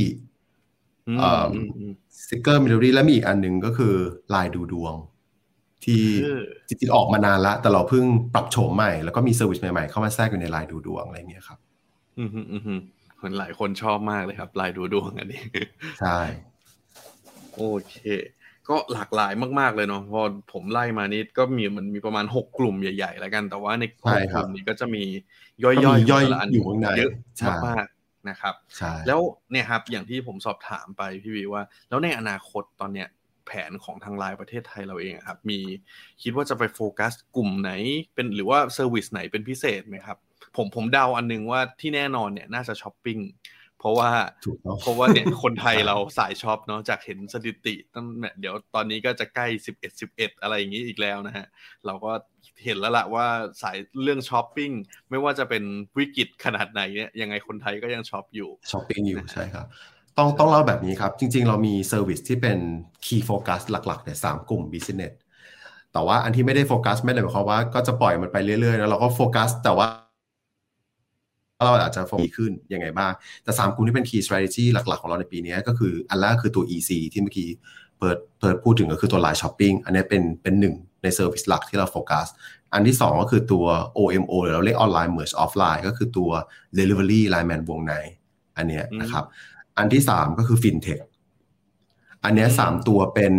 เป็น global direction ว่าเราจะโฟกัสบนสาม key business สามอันนี้อืม ในทุกประเทศ อันนี้คือ key หลัก แต่ว่า service อื่นที่ไม่ได้อยู่ใน strategic หลักเนี่ยก็ก็ยังทำอยู่ หมายถึงว่าก็ยังพัฒนาไปเรื่อยๆเพราะว่าอย่างที่บอกว่าเราพัฒนามาเพื่อตอบโจทย์ consumer เนาะ consumer เปลี่ยนแปลงทุกวัน เราก็ต้องพัฒนา service เราเพื่อตอบโจทย์ consumer ที่เปลี่ยนแปลงกับความต้องการในทุกๆวันอย่างเงี้ยครับแต่ว่าใน 3 ตัวหลักเนี้ยมันก็จะเป็น key focus ที่เราจะให้ความสนใจเป็นพิเศษ อืมฮึอืมฮึอยากให้พี่บีเล่าให้ฟังหน่อยว่าอย่างในสามตัวเนี่ยคือ โอเคผมผมว่าส่วนหนึ่งมันคือมันเป็น global direction เนาะที่ที่เขาคก็รับอยากอยากจะให้พัฒนาในส่วนนี้ให้โฟกัสในส่วนนี้อยู่แล้ว โดยที่ไม่ได้ทิ้งอันอื่น ๆ แต่ว่าอยากให้พี่บีขยายความในทั้งสามอันนี้หน่อยดีกว่า ว่าอะอย่าง e-commerce อันที่เป็นช้อปปิ้งเนี่ยมันมีจุดเด่นอะไรยังไงบ้าง เพราะผมคิดว่าก็ยังมีหลายคนที่อาจจะยังไม่ได้รู้จักหรือว่ายังไม่เคยใช้บริการเหมือนกันเนาะอยากให้เล่าครับให้ฟังหน่อยครับ จริง ๆ ต้องเล่าภาพรวมอย่างนี้ก่อนว่าทั้ง3 business อย่างเงี้ยมันเป็น business ที่เป็นทุกอย่างมันอยู่บนแพลตฟอร์มไลน์เนาะมันไม่ได้เป็นแบบมันไม่ได้เป็นแอปที่แยกออกไป มันอยู่บนแพลตฟอร์มไลน์ทั้งหมด เอ่อเออยกเว้น LINE MAN ที่มีแอปแยกออกไปอันหนึ่งเอ่อสิ่งหนึ่งที่ที่เราที่เราโฟกัสเนี่ยพี่อาจจะตอบของ LINE MAN กับฟินเทคไม่ได้เนอะเพราะอันนั้นมันเป็นจอยเ e นเจอร์อาจจะต้องให้ทางทีมงานอืมสองอันนั้นจะเขาเขาจะตอบไป specific หน่ใช่ใช่ใช่ใช่แต่ว่าในแง่ของตัว LINE Shopping เองอะครับ สิ่งหนึ่งที่เราเห็น opportunity ก็คือ ถ้าเกิดเวลาพูดถึง Line อย่างเงี้ยเราคือแชทอืม pop up มาในหัวแรกเลย Perception แรกเนอะแชทใช่ มันคือแชท มันคือแชทแหละ มันคือแชทแอปแหละในตอนแรก แล้วคนไทยเนี่ยเป็นคนที่ชอบคุย ไม่ว่าจะซื้อของอะไรก็ตามเนี่ยก็เป็นคนที่ชอบ LINE add ที่สมมติเวลาเพิร์ทจะซื้อของจากโซเชียลมีเดียอย่างเงี้ยเพิร์ทต้อง add Line add แล้วก็ไปคุยไปถามนู่นนี่นี่นั่นใช่ไหมคราวนี้เนี่ย Line Shopping เนี่ยเราทำมาเพื่อตอบโจทย์ตรงเนี้ยครับ เราเห็น opportunity เราเห็นการ closing the gap ได้ เพราะปกติเนี่ย เวลาสมมติ สมมติเพิร์ทเป็นพ่อค้าออนไลน์ เพิร์ทจะขายของหนึ่งอัน เพิร์ทต้องหาแอดมินมาคอยตอบใช่ไหมอืมมาคอยตอบ ไม่งั้นก็ต้องทำเซตเป็น bot แต่เกิดแบบเป็น social seller ตัวเล็กๆอาจจะไม่มีknow-how ในการทำ bot ก็ต้องตั้งแอดมินมานั่ง manual ตอบเอา ต้องไปนั่งเช็คสต็อก ต้องไปนั่งจัดแพ็คของส่งของต้องไปนั่งโปรโมทอะไรวุ่นวายอะไรเงี้ยเราเลยรู้สึกว่าเราอะเลยทำตัว social seller ที่เป็น แพลตฟอร์ม คือ Line Shopping ขึ้นมาเพื่ออะไรเพื่อตอบโจทย์ว่ามันเป็นเหมือนกึ่งกึ่ง marketplace ให้กับ social seller มีที่ขายของอืมเพราะฉะนั้นถ้าสมมติเพิร์ทเข้าไปในในแอปไอ้ยในตัวปุ่ม Line Shopping เนี่ยจะเห็นแล้วมันมีสินค้ามากมายให้เราจัดกลุ่มตามความเรามีแฟชั่นเรามี category แฟชั่นเรามี category แม่และเด็ก เรามี food เรามีอาหารเรามีอะไรมากมายอยู่ในนั้นเลย แต่สิ่งที่รวมอยู่ในนั้นนะคือร้านค้าเป็น social seller ทั้งหมดเลยอืมสมัยก่อน สมัยก่อนเราสมมติถึงพี่เป็น shopper เองเนี้ยอืมอืมอืม จะซื้อเนี่ยเราต้องแบบ เหมือนแบบเราอาจจะไปเจอโดยบังเอิญเนาะ browsing social media แล้วเห็นร้านนี้ อุ้ยชอบอยากได้ หรือแบบเพื่อนบอกให้ไปซื้อร้านไหนอะไรเงี้ย แต่นี่คือการรวมทุกโซเชียลเกือบทุก social seller ที่เป็นตัว top top มาอยู่บนแพลตฟอร์ม เพราะฉะนั้นมันอารมณ์เหมือนเดินห้างเลยครับ แทนที่จะเดินอยู่ในห้าง ก็กดแล้วก็ browsing Line Shopping ก็เหมือนเดินห้างเลย แล้วก็มีสินค้าให้เลือกมากมาย มี point back มีอะไรเงี้ย มีโปรโมชั่นต่างๆ มากมาย เราก็เลยรู้สึกว่าอันเนี้ยมันตอบโจทย์เพราะว่ามันมันให้อะไรมันให้ seamless experience จริง ๆ เพราะว่าไม่ต้องแบบกรอบปกติปัญหาของพี่คือถ้าเกิดซื้อที่อื่นคือจะโอนเงินต้องออกไปจากแอปนี้ไปโอนเงินก่อนโอนเสร็จ cap สลิปสลิปเอาสลิปมาส่งในแอปแชทอีกมัน process มันวุ่นวายแต่กดซื้อบนไลน์เนี่ยเข้าไปที่หน้า wallet กดไปที่ Line Shopping เลือกซื้อกดจ่ายตังค์กดเสร็จจบทุกอย่าง เรียบร้อย คือมันมันง่ายกว่าเดิมมัน seamless จริง ๆ แล้วก็ คือในแง่ shopper ก็ง่าย ในแง่ของตัว seller ร้านค้าเองก็ง่าย เพราะว่าเขาไม่ต้องมาหาแอดมินมาคอยตอบเพราะปัจจุบันอย่างเงี้ยสังเกตหลายๆคนรอบๆตัวเองก็ตามเพื่อนๆพี่ก็ตามเนี่ยครับเริ่มขี้เกียจคุยกับแอดมินหรือเริ่มขี้เกียจคุยกับ botอืมอืมอืมเพราะแบบคุยไปก็แม่ง bot บางทีก็แบบแอดมินตอบไม่รู้เรื่องหงุดหงิดอะไรเงี้ยแต่ถ้าเกิดเข้ามาซื้อใน Line Shopping เนี่ยอ่าดูของมีรายละเอียดบอก รู้ว่าหมดหรือไม่หมดด้วยอะกดปุ๊บของมีไม่เอา out of stock กดปุ๊บซื้อจบอะไรเงี้ยมันก็มันก็ง่ายสำหรับสำหรับชีวิตปัจจุบันของเราครับอืมอืมอืมอันนี้คือ service ที่ที่เรากำลังปลุกปั้นแล้วเรากำลังจะทำให้มันเติบเพราะจริงๆ ตอนนี้ feedback ค่อนข้างดีมาก ก็คนรอบๆตัวพี่พี่ก็ป้ายยาให้ซื้อของบน Line Shopping กันหมดแล้วแล้วก็ทุกคนก็รู้สึกดีเพราะว่าตอนนี้ก็มีโปรโมชั่นเยอะเนาะแล้วก็ถ้าเกิดสมมติสมัครบัตรเครดิตกสิกร Line point ได้ point อีก แล้ว point หนึ่ง point หนึ่งบาท ซื้อของใน Line Shopping ได้อีก ไม่มีขั้นต่ำสมมติเพิร์ทมี Line point หมื่น point เพิร์ทจะมาซื้อ Nintendo ใน Line Shopping ก็สามารถใช้หมื่นหมื่นบาทได้เลย ไม่มี condition ใดๆอืมเนี่ยอืมอันนี้คือเราพยายามไปทำให้ระบบ Ecosystem ของการช้อปปิ้งหรือ Experience ของการช้อปปิ้งในแพลตฟอร์มเราอะมัน smooth แล้วมัน seamless ที่สุด อืมอืมอืมครับโอ้โหฟังแบบนี้เนี่ยเดี๋ยวผมต้องลองไปช็อปในใน Line Shopping มาแล้ว เพราะว่าอันนี้ผมต้องยอมรับเลยว่า คือผมอะเป็นคนที่ไม่ไม่ค่อยช้อปปิ้งบ่อยเท่าไหร่อือฮึก็เลยยังอือฮึยังไม่เคยใช้บริการ Line Shopping แต่ว่าเห็นนั่นแต่เปิดตัวมาแล้วนะว่าแบบเฮ้ยมีมีความน่าสนใจมีโปรโมชั่นมีอะไรเงี้ยแต่ว่าพอพี่บีเล่าให้ฟังไปนะยิ่งยิ่งบิวเลยเพราะว่าแบบเดี๋ยวเราต้องหลังจากจบไลฟ์นี้เดี๋ยวต้องกดเข้าไปดูสักหน่อยแล้วว่าเป็นยังไงบ้าง แต่ว่าจากที่ฟังเมื่อสักครู่เนี่ยครับ ก็แปลว่า Line Shopping เองมีความโดดเด่นทั้งในเรื่องของตัวร้านค้าเนาะว่าร้านค้าเองก็เป็นเหมือนการรวมทั้งทั้งเจ้าที่แบบว่าเราอาจจะรู้จักกันอยู่แล้วในแพลตฟอร์มต่างๆ กับรายย่อยๆต่างๆ ที่แทนที่เราจะต้องไปควานหากันเองเนี่ยเราก็สามารถมา categorize อยู่ในนี้ จัดเลือกหมวดหมู่สินค้าอะไรต่างๆ แล้วเราก็ดูได้เลย มันก็จะมี list มาให้เราเลือกเหมือนเดินอยู่ในห้างง่าย ๆ เลย แล้วก็รวมถึงใช่ครับอีกจุดเด่นอันหนึ่งก็คือเรื่องของ experience ที่มันง่ายมากขึ้นในแง่ของการใช้จ่ายเนาะแบบว่าไม่จำเป็นต้องออกไปใช้ไปโอนอันนู้นแล้วก็ต้อง cap มาส่งเลยต่างๆอันนี้ก็สามารถกดสั่งจ่ายเรียบร้อยจบอยู่ในแอปได้เลย ใช่อืมอืมอืมอืมได้ฮะแล้วในส่วนของเอ่อแต่เมื่อเมื่อสักครู่พี่บีบอกว่า อาจจะลงลึกไม่ได้ไม่ได้มากนักเนาะอย่างในส่วนของไอ้ตัวที่เป็นเรื่องของ Line Man กับตัว FinTech เนี่ยครับแต่ว่าให้ให้พี่บีขยายความเบื้องต้นละกัน เพราะว่าเพราะว่าผมอะผมผมคิดว่า Line Man หลายคนน่าจะคุ้นเคยแหละแต่เอาเป็น FinTech ดีกว่า ว่าอย่างตอนเนี้ยครับมีมีบริการอะไรยังไงของ Line บ้างที่เป็นแบบเกี่ยวกับเรื่อง FinTech แล้ว ผมคิดว่าอะวันเนี้ย เราคุยกับในในแฟนๆของ a d d i c t เนาะสำหรับนักการตลาดนักโฆษณาหรือคนที่ทำธุรกิจ หรือคนที่อะแม้จะเป็นพนักงานประจำก็ได้ ควรจะรู้จักกันเอาไว้หน่อยว่า ตอนเนี้ยไลน์มีบริการในฟินเทคในในเรื่องไหนบ้างอะไรครับครับอย่างอย่าง service แรกก็คือ Rabbit Line Pay เนอะอันนี้ก็ชัดเจนเป็น Payment ก็สำหรับคนที่ขึ้นรถไฟฟ้าก็จะเห็นชัดว่ามันสามารถใช้เติมรถไฟฟ้าได้ หรือมันก็มี service อื่น ๆ ที่สามารถใช้ผ่านตัว Rabbit Line Pay ได้จริงๆมันคือเป็น Payment ลตฟอร์มอะครับก็ก็ก็ง่ายเหมือนเหมือนสวิตอื่นๆ อันนี้อาจจะไม่ได้ complicate อะไรมากเนาะก็คือแล้วก็พอมันมา plug-in กับการเติบโตของตัว Line Shopping เราเนี่ยมันก็ทำให้ experience เนี่ยมัน smooth มากขึ้น เพราะว่ากดซื้อของ Line Shopping กดจ่ายตังค์ผ่าน Rabbit Line Pay ได้ แล้วก็ Rabbit Line Pay เขาก็มี point มีอะไรอย่างเงี้ยก็ก็ค่อนข้างเป็น service ที่ที่มันตอบกับตอนนี้ด้วยแหละที่มันเป็น cashless society จริงๆเนาะทุกคนพยายามแบบจ่ายตังค์ผ่านอันนี้ แล้วก็มันก็มี outlet ต่างๆ มากมายที่เขา กำลังขยาย แล้วก็เอา service ที่มันตอบโจทย์ในแง่ของ payment นะครับส่วนในแง่ของ Line BK เนี่ย Line BK เนี่ยมันเป็นดิจิ t a ลแบงกิ้งที่อยู่ในแชทง่ายๆ คือสมมุติต่อไปพี่จะโอนตังค์ให้เพิร์ดอย่างเงี้ยพี่ไม่ต้องโทรถามแบบเฮ้ยเพิร์ดเบอร์มือถือเบอร์อะไร จะพร้อมเพย์อะไร หรือเพิร์ดพี่จะโอนตังค์ให้เพิร์ดต้องขอเบอร์บัญชี ต้องพิมพ์มาแบบเก้าตัวสิบตัวยาว พี่แค่จำ ID เพิร์ดพี่ก็โอนเงินให้เพิร์ดได้ ถ้าเพิร์ดมีบัญชีกสิกรเหมือนกันแล้วสมัคร Line BK อืมคื อมันง่ายมาก สามารถโอนได้ สามารถเอ่อถอนได้ สามารถจ่าย P2P อะไรเงี้ยได้ แล้วก็อีกอย่างหนึ่งคือมันก็มี loan มันก็มีเงินอืมกู้อะไรให้เราใช้สามารถใช้ได้นะครับ ก็จะมี detail ของอันเนี้ยซึ่งแต่ความทุกอย่างที่มันคิดมาอย่างที่พี่เล่าตั้งแต่แรกคือ มันตอบกลับไปที่ความความง่ายเนาะมันอยู่บนแชทแพลตฟอร์มของเรา มันไม่ต้องออกไปไหน สามารถทำทุกอย่างได้อยู่อยู่บนนี้เลยอะไรเงี้ยครับ อืมอืมอืมอืมอืมก็ผมคิดว่ามีอีกหลากหลายบริการเนาะยังไงเดี๋ยวถ้าใครอยากจะไปเจาะลึกบริการไหนเนี่ย ลองค้นหาข้อมูลเพิ่มเติมผมว่าหาได้ไม่ยากอยู่แล้วนะครับเพราะว่ามีครับข้อมูลมีคนรีวิวมีอะไรต่างๆ เต็มไปหมดเลยนะครับใช่ลองไปใช่ดูกันได้นะฮะทั้งในส่วนของไม่ว่าจะเป็นฟินเทคหรือว่าในส่วนอื่นๆด้วยก็ตาม โอเค ตอนนี้เราคุยกันมาแป๊บๆจะหนึ่งชั่วโมงแล้วนะฮะ ก็ได้ได้รู้จักเบื้องหลังของไลฟ์ออนไลน์ละแคมเปญนะครับ ทั้งในส่วนของแนวคิดแล้วก็เจาะลึกเข้าไปในกระทั่งของ activity ต่างๆ ที่นอกจาก Life on LINE แล้วจริงๆ ก่อนหน้านี้ก็มีแคมเปญที่เป็น We Love You ด้วยนะครับ แล้วก็ได้เห็น มุมมองว่าในเชิงธุรกิจเนี่ยตอนนี้ไลน์กำลังให้ความสำคัญกับในส่วนไหนอยู่นะครับ แต่ว่า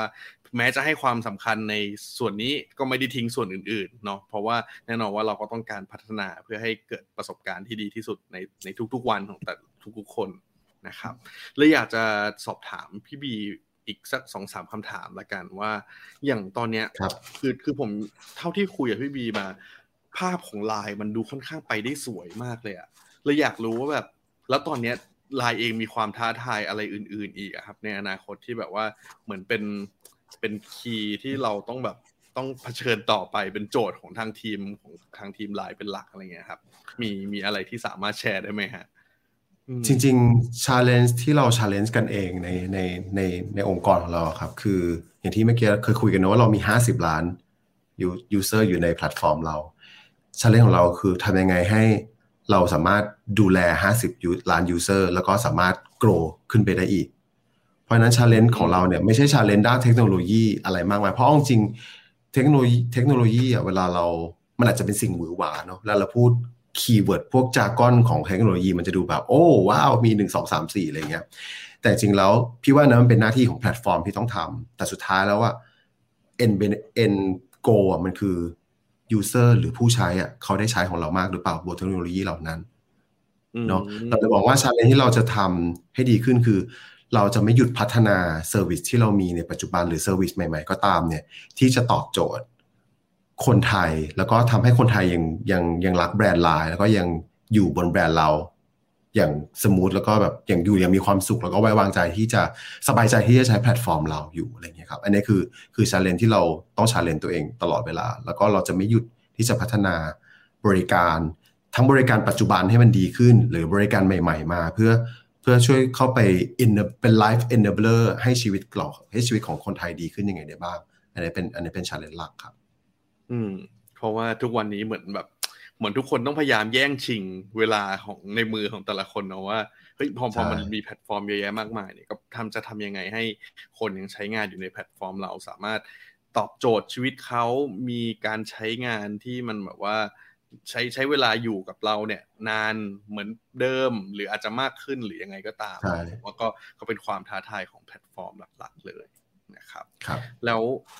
อืมมีอีกอันหนึ่งที่อยากจะให้พี่บีช่วย เหมือนเหมือนแชร์หน่อยก็คือ จากที่พี่บีได้มีโอกาสเนี่ยอยู่ทำงานอยู่กับไลน์มาอย่างเงี้ยครับ มันมีมี learning อะไรไหมที่พอเราทำงานที่แบบมาสายแพลตฟอร์มอย่างเงี้ยแล้วเราได้เรียนรู้ แบบว่าเป็นพิเศษละกันจากจากพอเราจากเดิมเราอาจจะเคยทำงานแบบสายอื่น ๆ มาก่อนเงี้ยครับ แต่ว่าพอได้มีโอกาสมาทำด้านแพลตฟอร์มอย่างเงี้ย เออมันทำให้เราพบกับอะไรสิ่งใหม่ ๆ อะไรยังไงบ้าง อันนี้ผมถามเผื่อไว้เพราะว่าเห็นว่าช่วงหลังๆไลน์ก็มีการเปิดรับคนใหม่ ๆ อยู่เรื่อยๆเงี้ยเผื่อมีหลายคนสนใจร่วมงานกับทางไลน์หรือว่าแพลตฟอร์มต่าง ๆ เหมือนกันครับจริงๆต้องต้องเล่าอย่างนี้ก่อนเนาะคืออย่างพี่ก็คือทำงานมาหลายหลาย industry เราก็ทั้งเป็น marketing เป็นเอเจนซี่ทำ ad เอเจนซี่เป็น PR เอเจนซี่มาอะไรเงี้ยการที่ข้ามมาทำบนแพลตฟอร์มเนี่ยสิ่งหนึ่งที่ทำให้เรียนรู้คือ คือการทำการทำงานเนี่ย culture ก็คือสิ่งสำคัญที่สุดในการทำงานเนาะ culture ของพวกเราเราเราเราเรียกว่าเรายอม trial and error ก็คือกล้าที่จะเสี่ยงทำเราอาจจะมีความกล้าที่จะลองทำอะไรใหม่ๆมากกว่า เพราะว่าอย่างที่บอกว่าเวลามันเป็นแพลตฟอร์มอะมันเป็นสิ่งใหม่ เวลาเราคิด service อะไรออกมาก็ตามมันอาจจะเป็นสิ่งใหม่ที่สุด เราคือเราเหมือนเรากำลังเป็นตัวกำหนดพฤติกรรมให้มันเกิดขึ้นในแบบแบบนั้น เนาะมันอาจจะไม่ใช่วิธีการคิดแบบเดิมว่า launch ปุ๊บแล้ว KPI จะเท่าไหร่ ปีแรก KPI ของแค่ ไม่ใช่ revenue ด้วยซ้ำอาจจะเป็นแค่ตัวเลขในการใช้งาน มันเหมือนค่อนข้างเปลี่ยน mindset ในการทำงานของพี่ในระดับต้นเหมือนกัน เพราะว่าสมัยก่อนเวลาตอนเราเป็น marketing เองเราก็จะบอกว่า launch campaign ไปเซลล์ขึ้นเท่าไหร่ยังไงนึกออกมั้ยหรือแบบว่าทำแคมเปญให้ลูกค้าวิวต้องขึ้นเท่านี้ เราต้องขึ้นอยู่ในเทรนด์เท่านี้เท่านี้เท่านั้นอะไรเงี้ยแต่พอมาทำงานในแพลตฟอร์ม แล้วว่ามัน มันมันคิดแบบอีกแบบหนึ่งมันต้องคิดก่อนว่า ในเฟสนี้เราจะ acquire คนให้มาใช้ยังไง เราจะทำให้เกิดพฤติกรรม เหล่านั้นยังไงเราจะค่อยๆทำให้คนที่ใช้ service เราเนี่ยเกิดพฤติกรรมอย่างนั้นได้ไงได้บ้างอย่างเงี้ยพี่ว่ามันเป็นวิธีการคิดอีกวิธีหนึ่งมากกว่า เพราะว่าพี่ว่าทุกแพลตฟอร์มอะครับมันมันก่อเกิดพฤติกรรมใหม่ ๆ เสมอหมายถึงเวลาเราเห็นแพลตฟอร์ม pop up อะไรใหม่ ๆขึ้นมาเนี่ย มันก็จะเป็นหนึ่งพฤติกรรม อาจจะเป็นพฤติกรรมที่ที่มีอยู่แล้ว แต่มันไปต่อยอดให้พฤติกรรมนั้นมันชัดเจนมากยิ่งขึ้นอะไรอย่างเงี้ยเราเลยมองว่าทุกแพลตฟอร์มมันเป็นตัวกำหนดพฤติกรรมที่มันเกิดขึ้น เพราะฉะนั้นการทำงานในแพลตฟอร์มเนี่ยเราก็คือเราก็ต้องเข้าใจ user มากยิ่งขึ้น แล้วเราก็ต้องรู้ว่าเราจะทำให้เขากลับมามาใช้ service ของเราใช้บริการของเราเนี่ยมันคือมี trigger หรือมีอะไรยังไงได้บ้าง แล้วก็วิธีการวางกลยุทธ์ consumer journey อะไรเงี้ยมันก็ไม่ไม่ได้ต่างกันมาก แต่มันจะต่างแค่วิธีการคิดตั้งต้น ว่าความ success ของแคมเปญมันอาจจะไม่ใช่แค่คนวิวหนังโฆษณาเราร้อยล้านคนขึ้นอันดับ top แต่มันกลายเป็นว่า คนใช้แบรนด์เราแล้วเขายังอยู่กับเรา นานมากน้อยแค่ไหน หรือเขารู้สึกยังไงกับแบรนด์เรา อันเนี้ยเป็นเป็นสิ่งที่สำคัญมากกว่าสำหรับพี่ อืมอันนี้ประโยคเมื่อสักครู่เนี่ย ผมว่าถ้าสมมติว่าคนเอเจนซี่ได้ยินไปเนี่ย ก็จะยิ่งเข้าใจนะฮะว่าถ้าถ้าลูกค้าเป็นแพลตฟอร์มเนี่ย จะคิดในมุมนี้เนาะว่าไม่ใช่แค่เฮ้ย engagement หรืออะไรแล้วจบ แต่ว่าสุดท้ายมันต้องกลับมาที่ในเรื่องของ user ด้วยนะครับ ซึ่งผมผมว่ามันก็สอดคล้องกับทิศทางของหลาย ๆ ธุรกิจตอนนี้เนาะที่เราเราไม่ได้ทำไปเพื่อแบบเพื่อ awareness เพื่อ engagement เพื่ออะไรอย่างนี้แล้ว แต่ว่ามันมันต้องสร้างไปถึงแบบว่า conversion หรืออะไรต่าง ๆ ด้วยซึ่งสำหรับแพลตฟอร์มเอง สิ่งที่เราค่อนข้างให้ความสำคัญในในช่วงแรกๆเนี่ยก็คือการเกณฑ์ user เนาะเกณฑ์ผู้ใช้งาน ซึ่งอย่างตอนนี้ผมคิดว่า Line เนี่ยโหค่อนข้าง 50 ล้านคนคือตัวเลขที่ค่อนข้างเยอะแหละอีก challenge ต่อไปก็เดี๋ยวรอติดตามกันดูนะฮะว่าในอนาคตเนี่ย Line จะมีการพัฒนา service อะไรยังไงอีกบ้างนะครับ ก็สุดท้ายแล้วครับ ผมให้พี่บีฝากหน่อยดีกว่าไหนๆวันนี้ได้มี มีโอกาสเนาะมาอยู่ที่ Ad Addict นะครับ ซึ่งเดี๋ยวหลังจบไลฟ์ไปผมคิดว่าน่าจะมีเพื่อนๆ ในแวดวงเนี่ยเอเจนซี่หรือว่าในมุมมองของฝั่งนักการตลาดเนี่ยมาย้อนรับชม รับฟังผ่านทางไลฟ์ผ่านทางวิดีโอ ผ่านทางพอดแคสต์กันหลายคนเหมือนกัน พี่บีอยากจะฝากอะไรสำหรับนักโฆษณานักการตลาดยุคนี้ไหมครับ ว่าว่าควรให้ความสำคัญกับอะไรยังไงบ้างในในฐานะที่ที่เราเป็นตัวแทนจากแพลตฟอร์มไลน์ละกัน พูดในนามส่วนตัวดีกว่าเนาะพูดในแพลตฟอร์มเป็นโดนทัวลงโอเคได้ได้ได้คือจริงจริงแค่แค่อยากแชร์ครับว่าเวลาคือปัจจุบันเนี้ยเราก็ยังเป็นคนชอบเสพพวกงานโฆษณาเสพทุกทั้งหลายแหล่เนาะเพราะว่าก็ทำงานกับมันมาหลาย ๆ ปีอะไรเงี้ยสิ่งหนึ่งที่เราเรายังรู้สึกคือบางทีบางทีนักการตลาดอย่างเงี้ยจะทำแคมเปญแค่เพื่อให้ดังข้ามคืนคือเราจะ build brand แบบ overnight อะไรอย่างเงี้ย แต่เราอยากให้มองถึงความ sustainable มากกว่า ว่าว่าเราจะทำแบรนด์เราให้มันอยู่ แล้วมันอยู่นานได้ยังไงบ้าง เพราะว่าเทรนด์อะสามารถสร้างได้เทรนด์สามารถซื้อได้บนโลกดิจิตอลซึ่งนึงนะเพิร์ดก็รู้ว่าเราใช้อินฟลูเอนเซอร์ถ้ามีเงินซื้ออินฟลูเอนเซอร์มากสุด ซื้อตัว top มากที่สุด เราซื้อ keyword คือคือเทรนด์ทุกอย่างมันเกิดขึ้นมันมันใช้ budget ในการสร้างได้ แต่มันคือการ sustainable มากกว่าก็นี่คือสิ่งที่อยากให้ทุกคนแบบ วางแผนแบรนด์ตัวเองในแง่ของการทำให้ไงให้มันยืนยาวมากที่สุด แล้วก็ปัจจุบันเราจะได้ยินพวก keyword เนอะว่า เอ้ย Data คืออะไร มันยินแต่ Data Data มา พี่เป็นคนหนึ่งที่ที่ก็ก็ยังชอบดู Data ชอบ Data อยู่ แต่สุดท้ายแล้วอะครับ Data มันคือมันคือ fact เนอะแบบมันคือการหามาด้วยตัวเลขอันนี้มีคนใช้แบบนี้แบบนี้แบบนั้น หรืออะไรมากมายอะไรเงี้ยถูก analyze อะไรมาก็ตาม แต่สุดท้ายแล้วอะ ถ้าเราทำทุกอย่างตาม Data ทั้งหมดอะส่วนตัวแค่รู้สึกว่ามันมันอาจจะขาดความเป็น human อืมอืมสิ่งหนึ่งที่ creative agency ทุกคนสามารถทำได้คือ เอา Data ใส่ creative เข้าไป แล้วทำให้ให้แบรนด์เป็น human มากที่สุด เพราะเราคงไม่มีใครอยากทำให้แบรนด์ตัวเองเป็นแบบ โหตอบโจทย์ หนังโฆษณาหนึ่งอันตอบโจทย์ Data ทุกอันว่าแบบ เช่นโฆษณา 7 วิแรกต้องเห็น Product ต้องมีโลโก้ขึ้น อะไรเงี้ยคือ คือถ้าทำแบบนั้นมันก็มันก็ตอบโจทย์ Data คือในแง่ KPI มันอาจจะตอบ แต่ในแง่ของความสนุก ในแง่ของความงานวงการพัฒนาวงการครีเอทีฟของเมืองไทยเรามันอาจจะจะไม่สนุกเท่าไหร่ครับ ในฐานะที่เคยเป็นทั้งลูกค้าก็เคยเป็นทั้งเอเจนซี่มาก่อน เรารู้สึกแค่ว่า เราอยากให้วงการโฆษณามันมันมันไปได้อีก เพราะเรามีครีเอทีฟในเมืองไทยที่มือระดับโลกอยู่เจ๋งๆมาก แต่บางทีมันต้องตั้งต้นมันเหมือนไก่กับไข่ครับ มันต้องตั้งต้นจากบรีฟที่ดีของทางลูกค้าก่อนบรีฟที่ดีแล้วก็มีลูกค้าที่กล้าจะทำ แล้วก็ต้องกล้าที่จะลองกับสิ่งใหม่ๆ แล้วเราก็ต้องเราก็ต้องการ Creative Partner ที่เข้าใจธุรกิจ มากกว่าแค่ Creative Value อย่างเดียว Creative Value อะลูกค้าต้องการแต่มันต้องตอบโจทย์ธุรกิจด้วย เพราะนั้นมันเลยต้องหาหาแบบ best match ทั้งคู่ว่าว่าเป็นลูกค้าที่กล้ากับ Creative ที่เข้าใจธุรกิจ แล้วมาทำงานร่วมกันเนี่ยมันจะเป็น perfect match เพราะนั้นก็อยากจะฝากให้ทุกคนว่าอออยากให้ทำงาน ทำงาน Creative งานออกมาดีๆครับ เพราะว่าก็ยังเป็นคนหนึ่งที่ยังชอบดูงานโฆษณาอยู่อยู่ดี ครับ เสริมเพิ่มเติมจากพี่บีครับ ลูกค้าที่กล้าครีเอทีฟที่ที่ match แล้วเนาะแล้วก็ต้องใช้แพลตฟอร์มที่ตอบโจทย์คอน sumer ด้วยอย่างไลน์นั่นเองนะนี่มีการใช่ครับขายของให้ไลน์ได้แบบขายของให้สดๆเลยขอบคุณครับ ครับ แต่ผมว่าเป็นคำแนะนำที่ดีมากเลยครับเพราะว่า อย่างเรื่อง Data เนี่ยผมเห็นด้วยสุดๆเลยเนาะเพราะว่าเหมือนตอนเนี้ยทุกคนแบบโอ้ Data มันคือสิ่งที่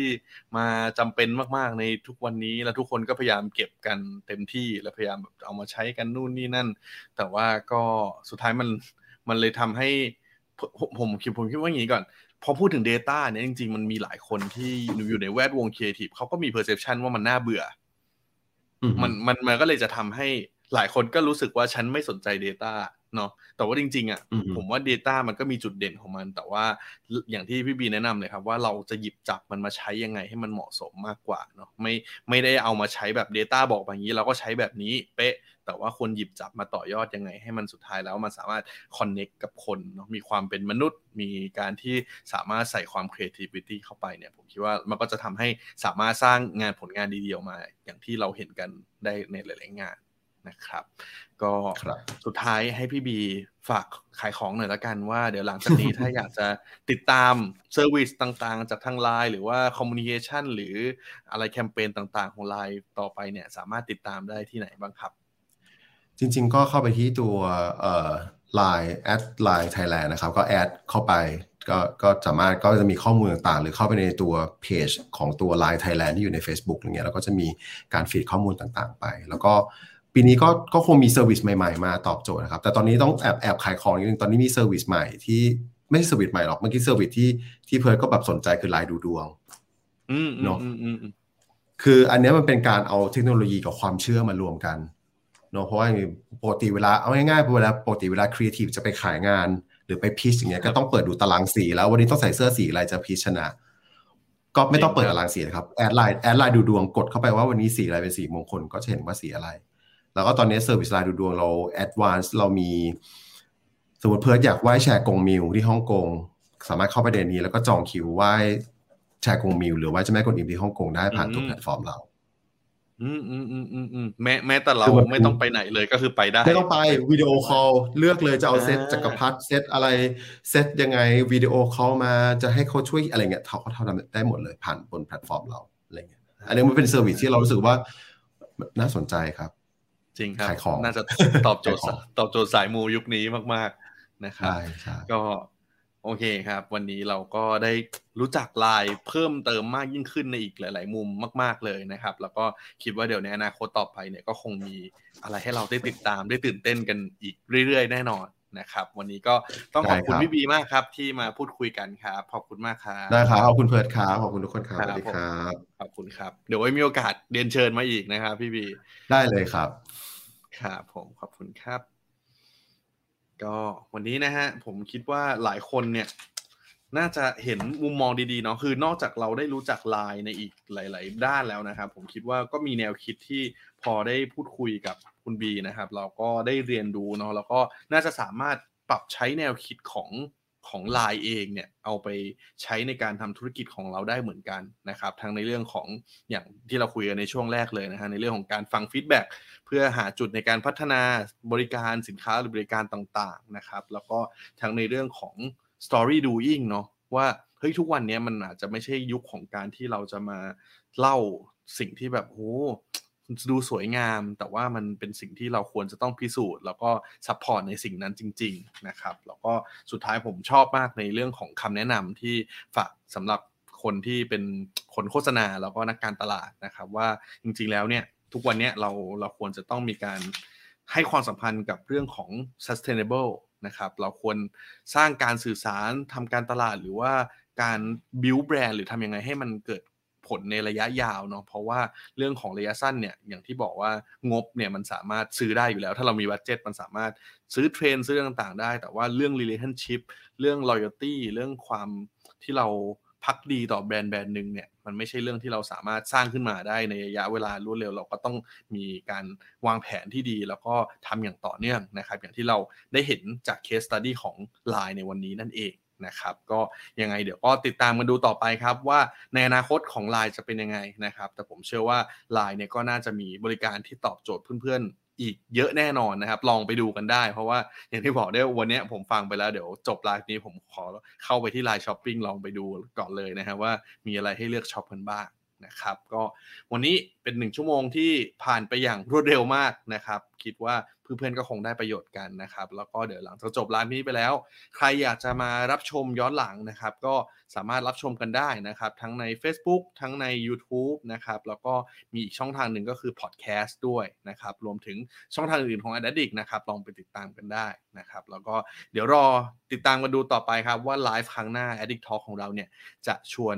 พี่ๆเพื่อนๆท่านไหนนะฮะจากวงการไหนที่อยู่เบื้องหลังความคิดสร้างสรรค์เนี่ยมาพูดคุยกันอีกบ้างนะครับ ก็เดี๋ยวติดตามมาดูครับ วันนี้ผมเพิร์ดพงศ์ปฏิภาสุขยืดขอบคุณทุกคนมากครับ ไว้เจอกันตอนต่อไปครับ สวัสดีครับ